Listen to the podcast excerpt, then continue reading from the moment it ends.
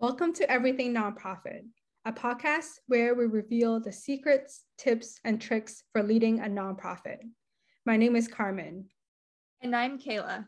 As nonprofit founders, we know firsthand how challenging and overwhelming it can be to build a nonprofit from the ground up. This is a podcast for nonprofit executives by nonprofit executives. If you need advice on starting your own nonprofit organization or are looking to expand your knowledge of nonprofit operations, stay tuned. We're so lucky to have another boss lady join us today. Maria Kolby-Wolfe is president and CEO of Washington Women's Foundation and a visiting instructor at the University of Washington and Seattle University. Before her work at the foundation, Maria served in a variety of development and communication roles at the Northwest Immigrant Rights Project, Seattle Symphony, Path with Art, ACT Theater, Museum of Pop Culture, and Swedish Medical Center Foundation. She sits on various boards, including TeamChild, Rainier Valley Food Bank, and the Global Leadership Forum. Maria was raised in Bellingham, Washington, graduated from the University of Puget Sound, and achieved doctoral candidacy in American history at Northwestern University. Her passions and beliefs align directly with her work food, art, and justice for all. Welcome to the Everything Nonprofit Podcast, Maria. Well, thank you for having me. I'm delighted to be here.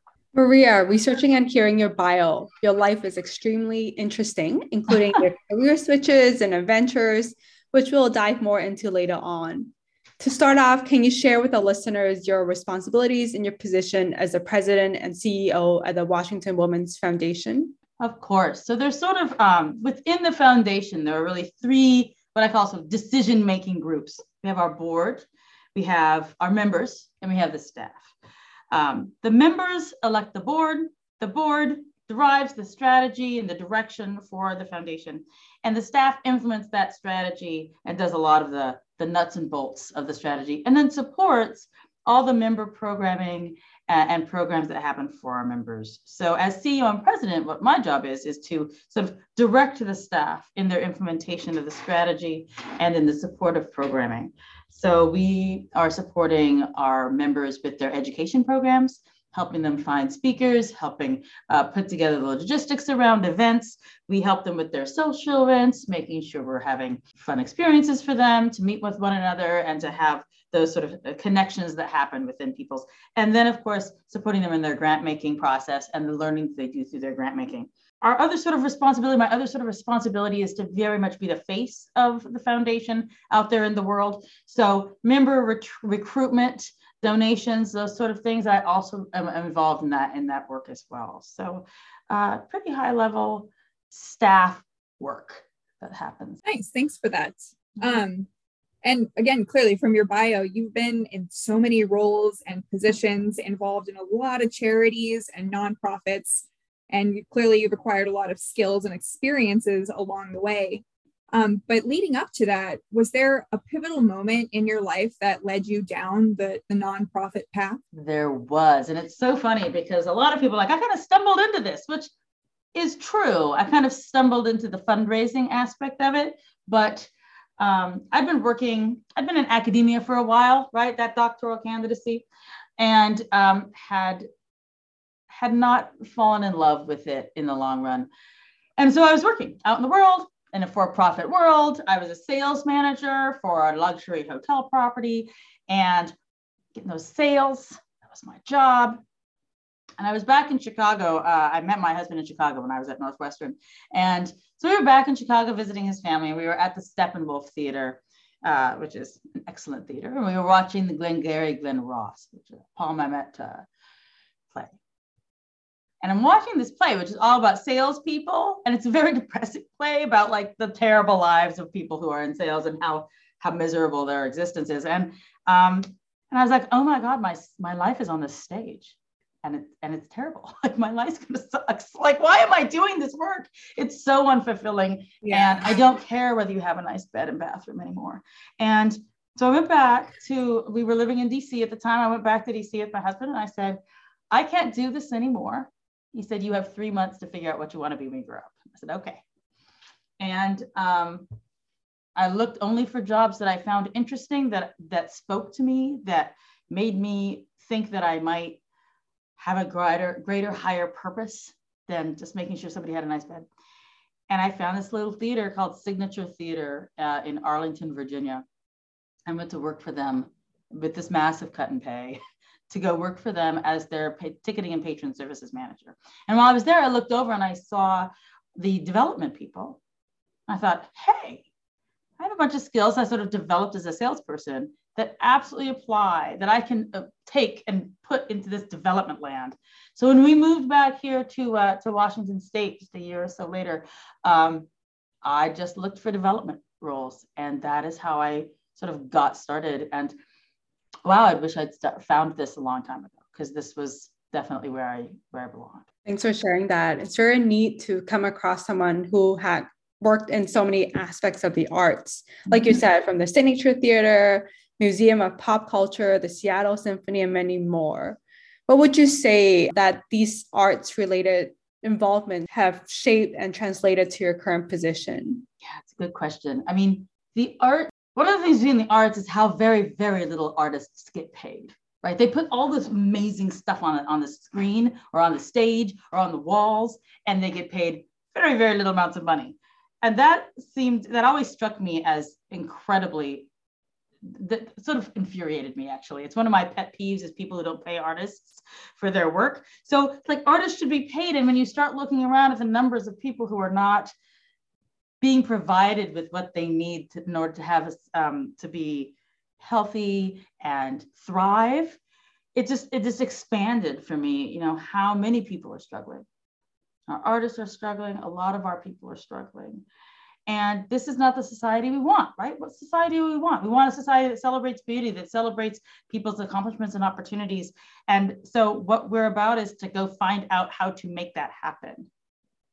Art is also, for me, a place where ideas are welcomed, um, where you can really push some, some ideas. You can put them on the stage and see what happens with them. Uh, I like being in a world where ideas and the idea of a different possibility is one that we're familiar and comfortable with discussing. And so the arts really opened up that avenue of the way in which I think. Uh, and I and I love them. Obviously, they changed my the arts changed my life, right? Because I went to the arts and I said I need a new job. So so it's definitely uh, uh, one of the other things that's driven me towards this uh, towards this work. Yeah, that's beautiful. I, I definitely understand the the connection that you made there. And just as an aside, I used to be a professional cake decorator. Um, oh, so I I relate right. I relate there to um, the arts not necessarily being appreciated the way they should. I can be.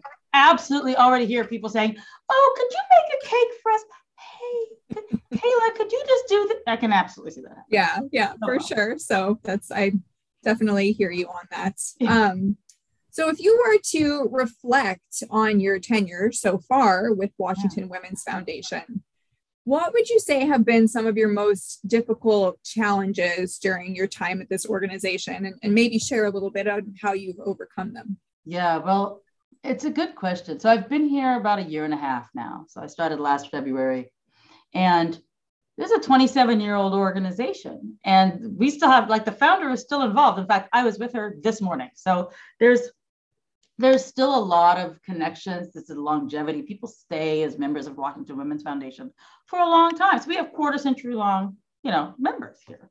And what happens in an organization when you have that many years is the myth making which really does start early in almost any organization but after 27 years the myths have built and so you walk in and I'm coming in fresh eyes, looking at things, saying, that's not, for instance, there was this great myth that we had 500 members.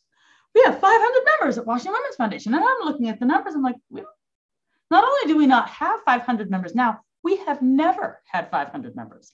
I don't know where that came from, but that is not true. And and yet it's it's it is a pervasive myth right? We have 500. So anytime we have a number lower than 500, our members are like, oh my goodness, what's happening? But nothing is happening. That's the same number you want. Nothing is happening. So that has been that myth making is one of the things that's so difficult to to get to uh, and to to dissuade people from the fact that the way they thought things were isn't the way they are. and do it in a way that doesn't seem like you're dismissal dismissing them that you're dismissive of what it is that they're saying and what it is that they believed about their organization there was a, a myth that we did all of our granting administrative work and program costs were completely supported by our membership fees. I'm like, well, also the endowment spinoff and also the donations that we receive and the sponsorships that we receive. We have never not had additional donations come into our into our funds to help support the work that we do. We've always been doing that. And yet there was this great myth that everything is just because of membership. And membership, of course, is a big driver. Like it's a big chunk of our dollars, obviously, but it's certainly not exclusive. And it is not the only way that we are able to have the dollars that we want to have to do the programming and the work that we want to do. Um, and one of the big ones that we've sort of wrestled with was what does it mean for us to do our work and how impactful are we? One of the things that Washington Women's Foundation was really proud of is like we make impactful gifts, $100,000 gifts. And that seems like big, right? But, oh, $100,000, that's six figures. But I live in Seattle, $100,000. You're basically paying one person's salary and, and maybe their health care but for a year. It's not as much money as it maybe used to be. So humbling ourselves a little bit, has also been one of the myths that we've had to sort of address. So yeah, the joys of a long-term organization. you got to sometimes peel stuff away and say, nope, that wallpaper's been on that wall way too long, and we got to dig out, get back to the wall. Maria, I can hear the passion that you have for mm-hmm. the work that you're doing, even with all the challenges that you're facing. What would you say have been your driving forces in this space and your leadership in it? I spent a lot of years on the other side of the wall, right? A lot of years doing development work, writing grants, asking for dollars. And I wrestled in that space with a lot of questions around the relationship between funders, donors, and the nonprofits that they served and the and the people that they were all supposedly working to to support. And so what's been so exciting about being here at Washington Women's Foundation is I get to be on the other side of let's create a funder and fundee grantee relationship that is a true partnership that acknowledges the the power dynamics between our organizations, acknowledges it, recognizes it, and then deals with it in a really healthy fashion that says, look, we know we have power. We're giving, giving away the money. We know we have power.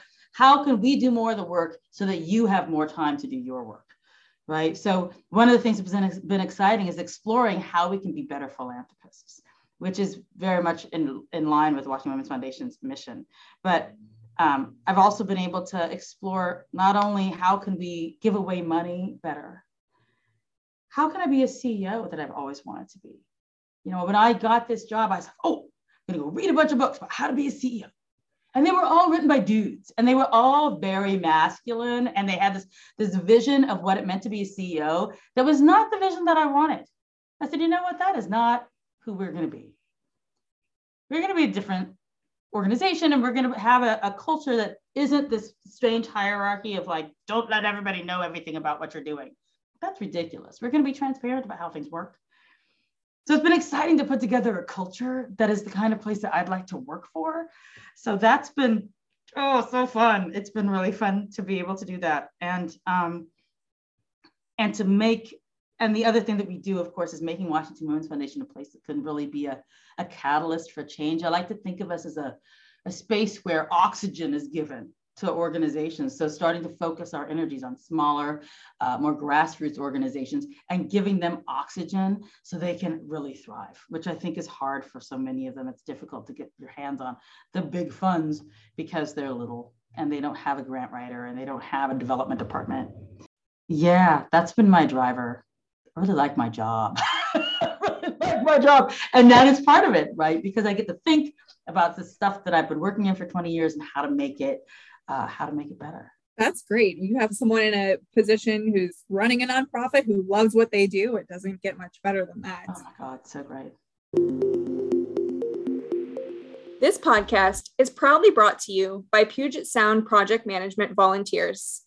Puget Sound Project Management Volunteers helps impactful non for profit organizations achieve their objectives by connecting them with skillful project managers who can aid them in crystallizing their visions, leading project teams, and deconstructing their goals into achievable milestones.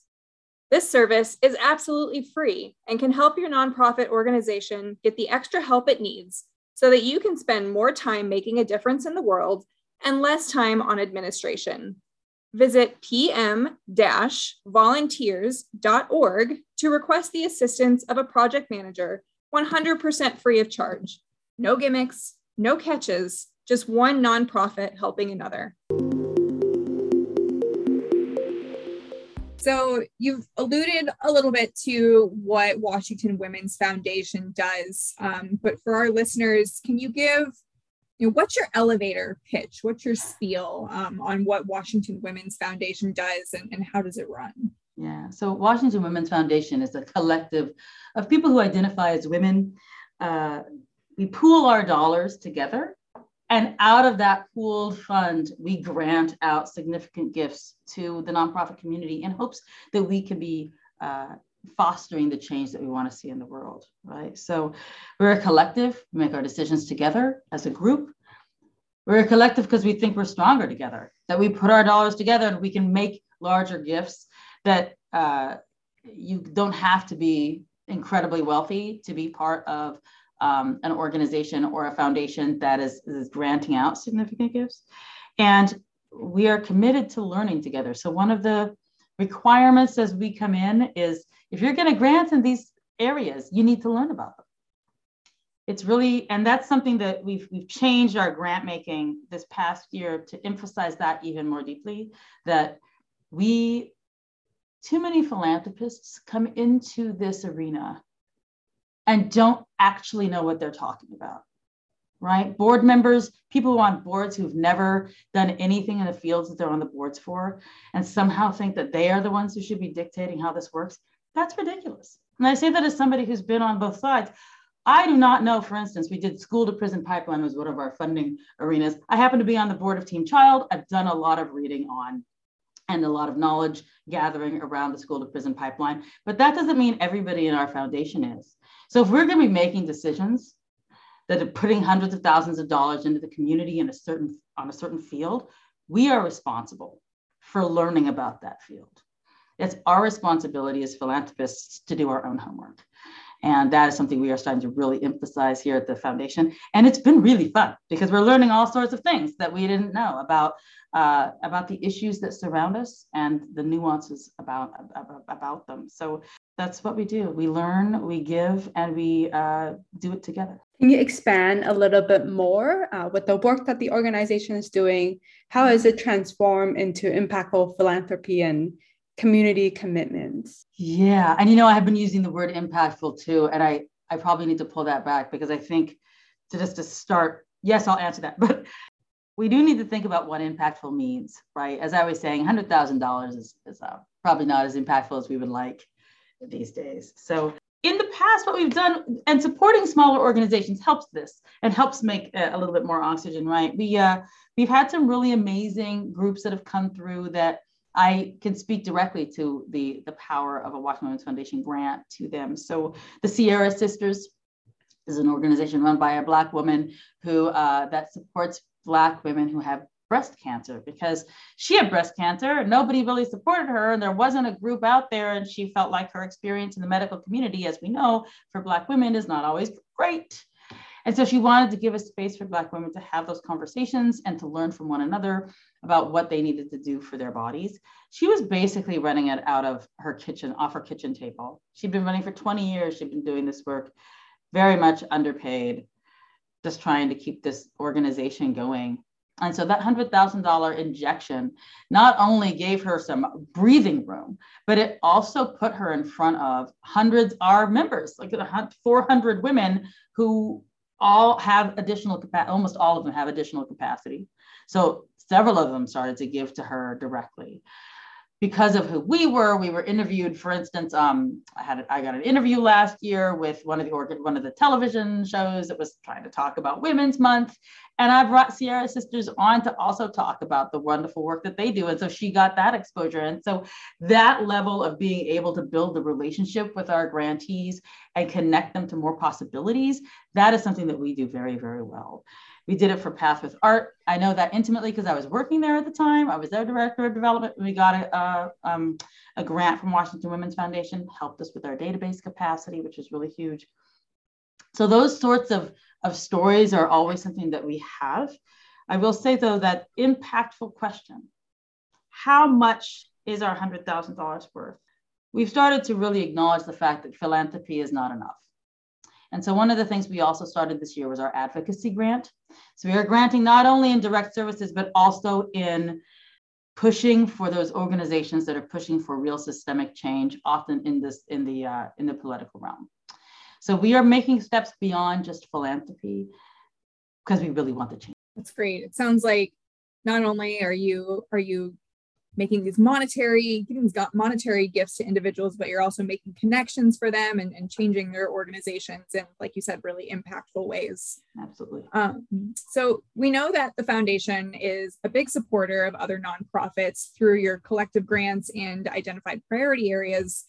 Can you kind of walk us through how the themes of these priorities are determined and rotated on the the two year cycle?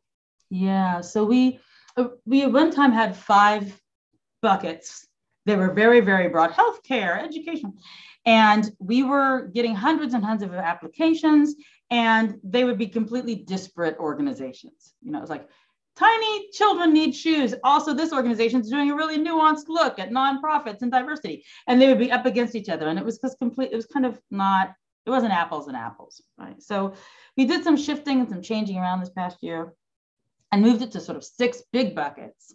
And then every three years, we do three of those and then narrow that down to a more precise issue.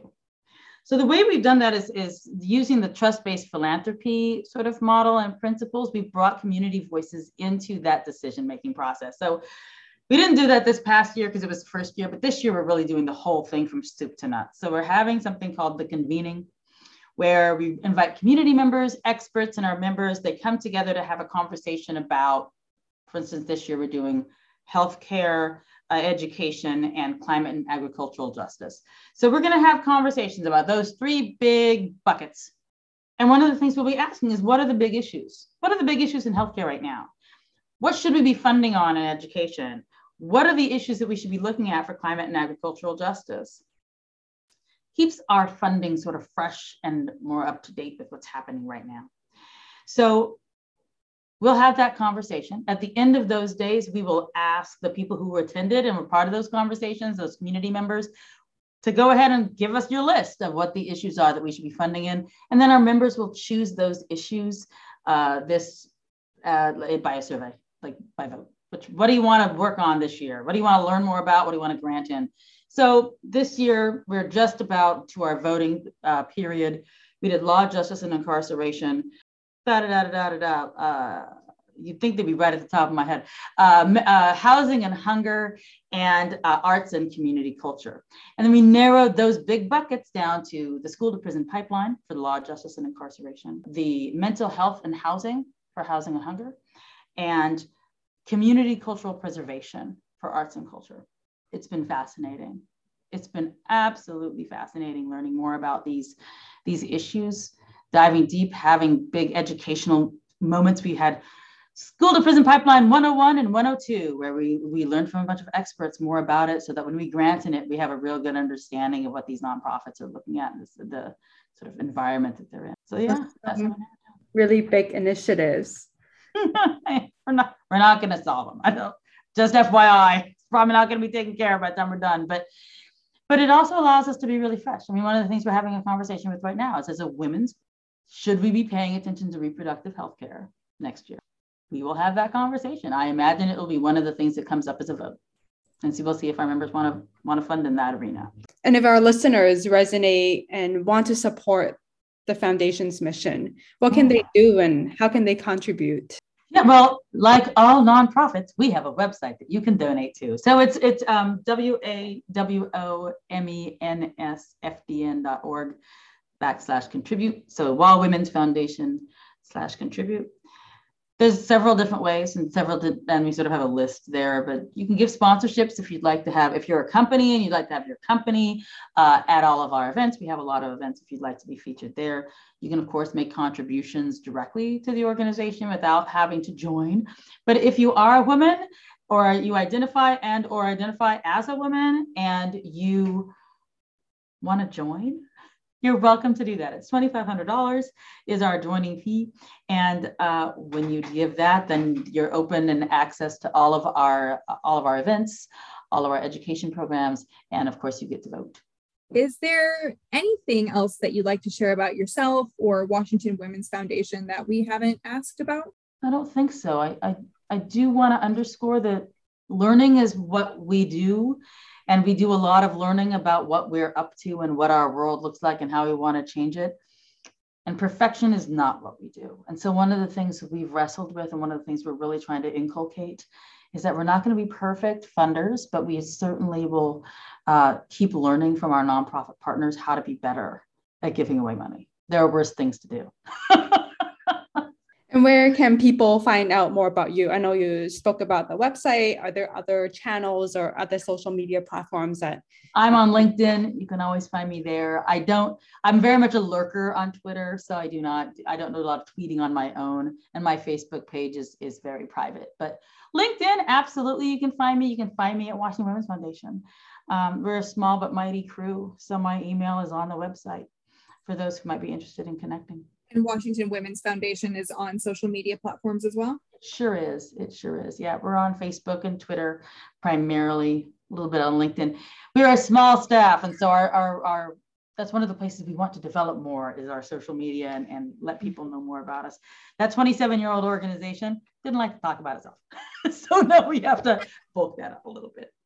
Yeah, nonprofit marketing is is a whole nother that's for a whole nother episode. that is another episode, absolutely.